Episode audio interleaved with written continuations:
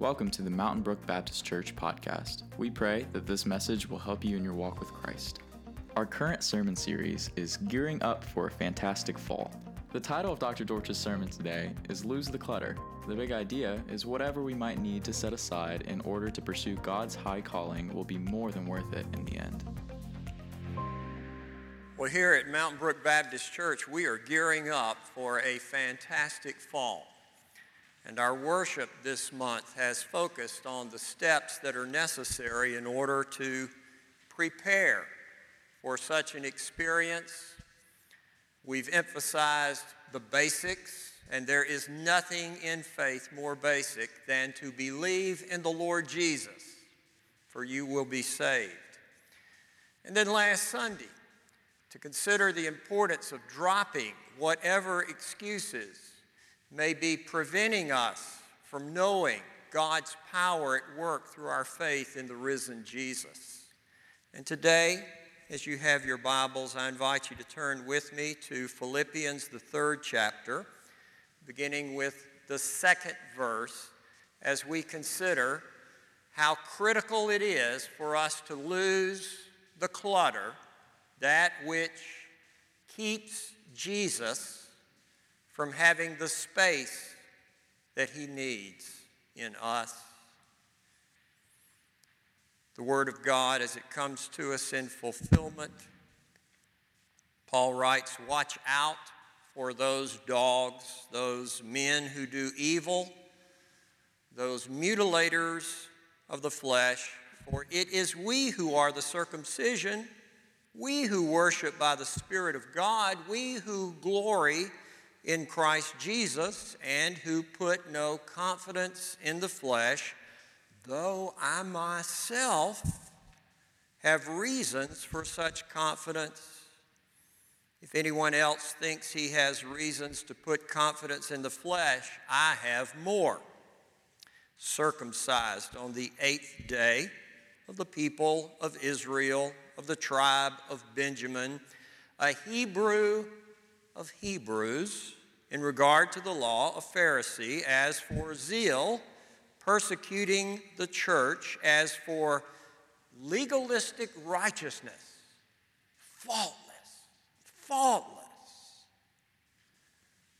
But whatever was to my profit, I now consider loss for the sake of Christ. What is more?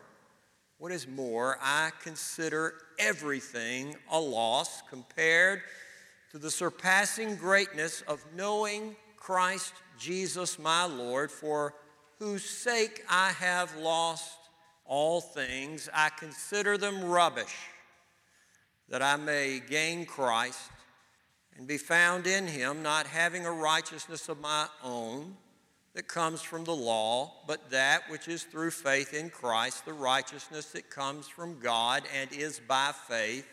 I want to know Christ and the power of his resurrection and the fellowship of sharing in his sufferings, becoming like him in his death, and so somehow to attain to the resurrection from the dead. May God add his blessings to this, the reading of his word. It's been about a decade or so that we first saw a new business model emerging in American society, one that was based around helping people to get their lives better organized.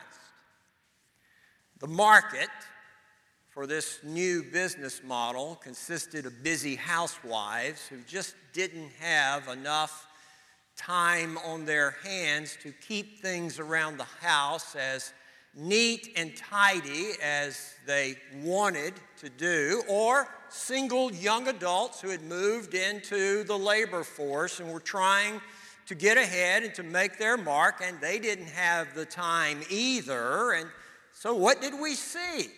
We saw the emergence of celebrities like Marie Kondo and the explosion of books dedicated to something called feng shui.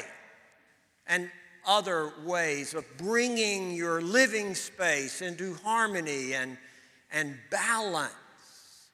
We saw, we saw the establishment of impressive brick and mortar stores like the Container Store in the Buckhead section of Atlanta.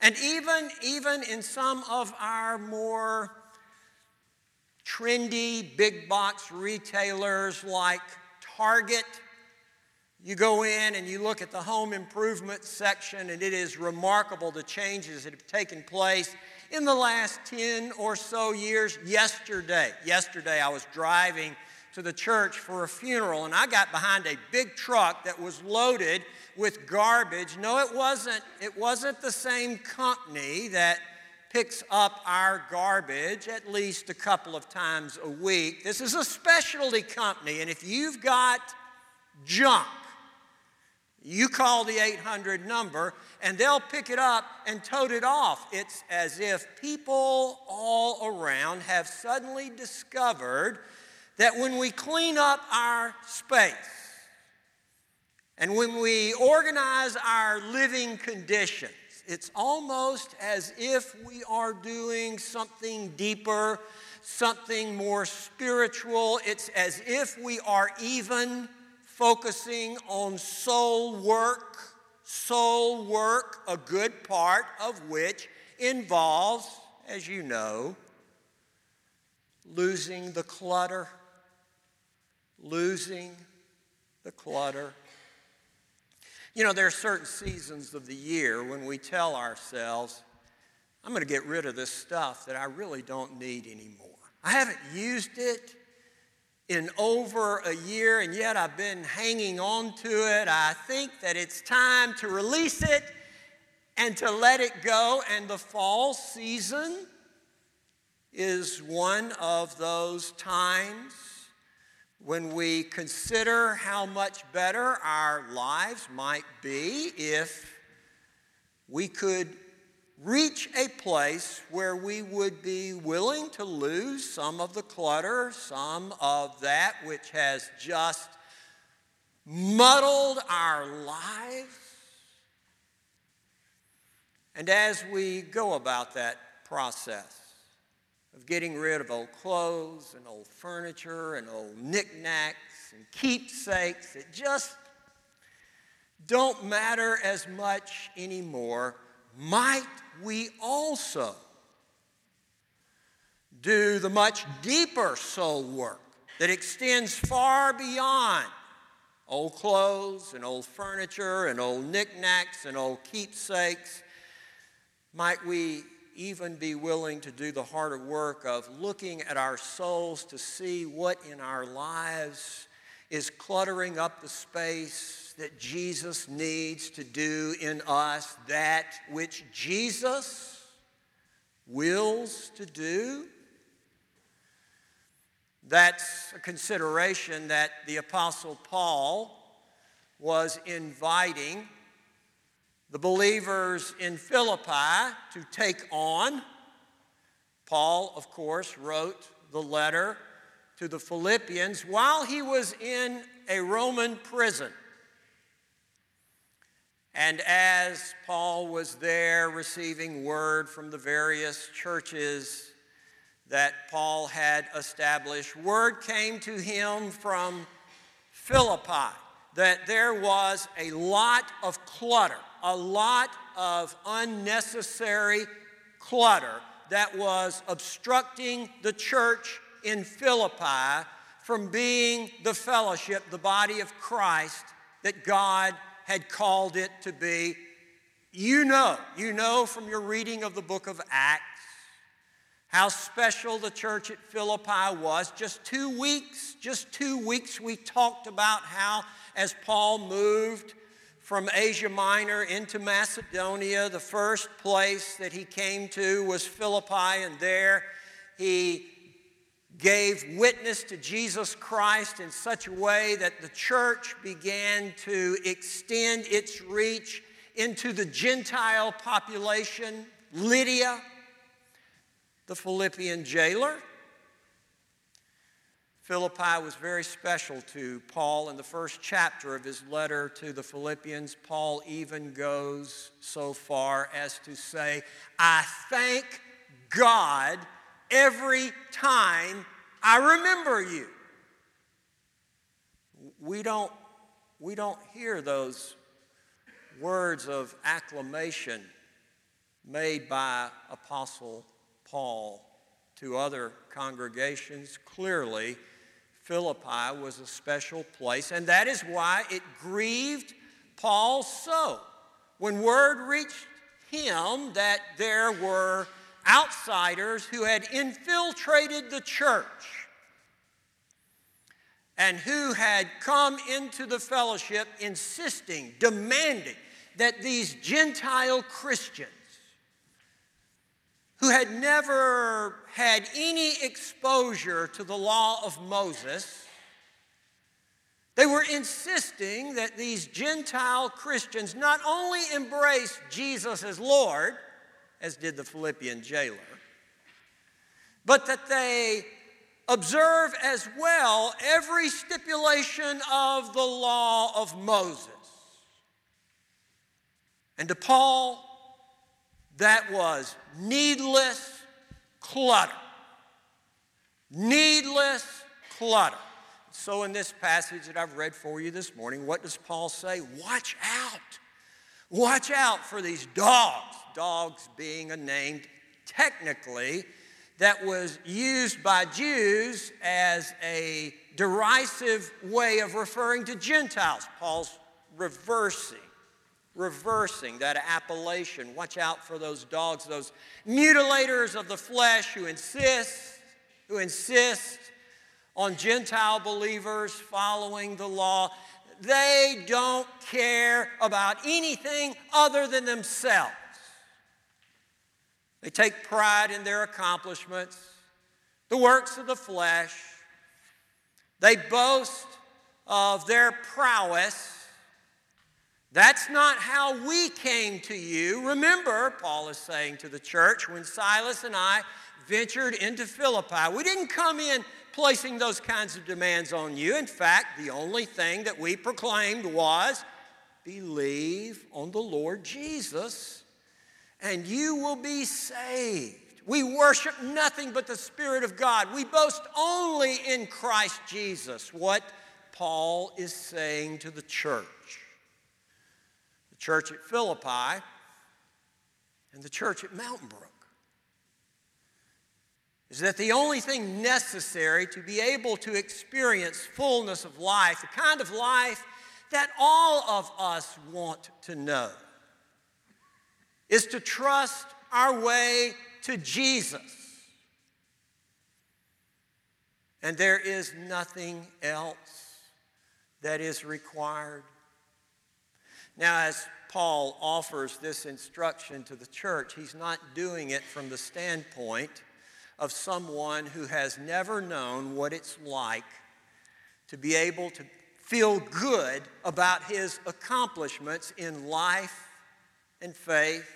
For how does Paul go on to speak of his experience, his testimony? Look, he says to the church, now you have to understand that if there is anyone who has ever touched all the bases, I was that person. I'm from the tribe of Benjamin. I was circumcised on the eighth day. I went to the right schools. I am a Pharisee by formal training.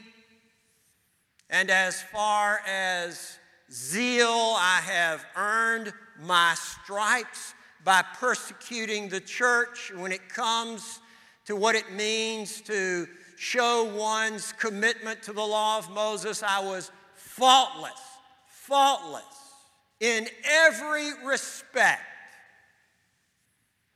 And, and after Paul floats his resume, as it were, to the church at Philippi, Symbolically, he tears it to shreds. And he said, All of that, all of that to me, I call garbage on it. Garbage, rubbish, trash. The word is very, very strong in the Greek. So strong, I can't pronounce it from this sacred desk. I call it garbage in comparison to the surpassing riches of what it means to know Jesus Christ. And so, whatever that stuff was that in the past I thought had worth and value, I deem it to hold nothing of significance or consequence. I am willing to get rid of it all. It is unnecessary clutter so that, so that, Paul says, I might have room to know Jesus, not just know about Jesus, but to know Jesus and the power of his resurrection. Paul is suggesting to the church at Philippi and the church at Mountain Brook that in order for us to be able to have sufficient space in our souls for Jesus to work in us and through us as Jesus wills to do, there may be some things that we need to get rid of. Clutter, clutter that we need to let go of in order that Jesus might hold, as we sing, and we'll sing in a moment, absolute sway absolute sway. Does Jesus have that sort of space in your life? I'm reminded of the story of the young couple that was so happy when they had moved into their dream house in an upscale neighborhood. It was everything that they had ever hoped to possess. And finally, they were in their home. They were anxious to meet their neighbors. The husband had to run out to the store to pick up some supplies, no doubt home improvement supplies, organizational supplies. While he was gone, a neighbor came by, and the neighbor asked the wife, How do you like your house? We're happy to have you in the neighborhood. Is there anything that we can do if whatever you come across, you might need some support, just let us know. And then before she left, she asked this final question, and I got one other thing to ask Does Jesus live here? That's a strange question to be asked. But evidently, the neighbor thought it important to ask it Does Jesus live here? It, it caught the young housewife by surprise. She didn't know how to respond, she was speechless. Well, when the husband came home, he could tell that his wife was out of sorts. When he asked, Did anything happen? Well, a neighbor came by. She asked the strangest question. What'd she ask? She asked, Does Jesus live here? Ah, the husband said, Must be one of those. What'd you tell her? Did you tell her that we're respectable people? No, that's not what she asked. Did you tell her that we come from good families? Well, that's not what she asked. Did you tell her where we went to college? That we both have important jobs? No, that's not what she asked, the housewife said. Does Jesus live here? Circumcised on the eighth day, the people of Israel, the tribe of Benjamin, raised a Pharisee. As far as zeal, I persecuted the church. In terms of righteousness, faultless. And then one day, it dawned upon Paul on the road to Damascus Jesus needs to live here. Has anyone ever asked you the question Does Jesus live in you? And more importantly, more importantly, have you ever asked that question of yourself? This morning, we're going to be observing the Lord's Supper. And I can't think of a better season, a better time to pose that question to ourselves than now. To see if there is some unnecessary clutter that might be obstructing the power of the risen Jesus in us and if in the course of this observance we come to see that there is, then, like Paul, we need to call garbage on it and kick it to the curb. Let go of it entirely and permanently so that we might know Christ and the power of his resurrection, which is the greatest thing to know now and the greatest thing to know in the life that is to come. Let us pray. Our Father, we thank you for all that you have done for us in sending Jesus to be the means to our salvation. He gave of himself, surrendering his all on the cross, that we might know forgiveness of sin, be put right with you through our trusting in what Jesus did on our behalf. We thank you for the power that raised him to life and how we pray to know that power in our everyday experience. So help us to look inwardly so that if there be anything, anything that is hindering the flow of your Spirit, may we release it, lose it, let it go that Jesus may have absolute sway over us. All of this we pray in Jesus' name and for our sakes. Amen. Thank you so much for joining us today. We pray that today's message brought you hope as we continue to love God and live with grace and generosity. Be sure to check back here for more podcasts. And as always, go out and do the Lord's good work.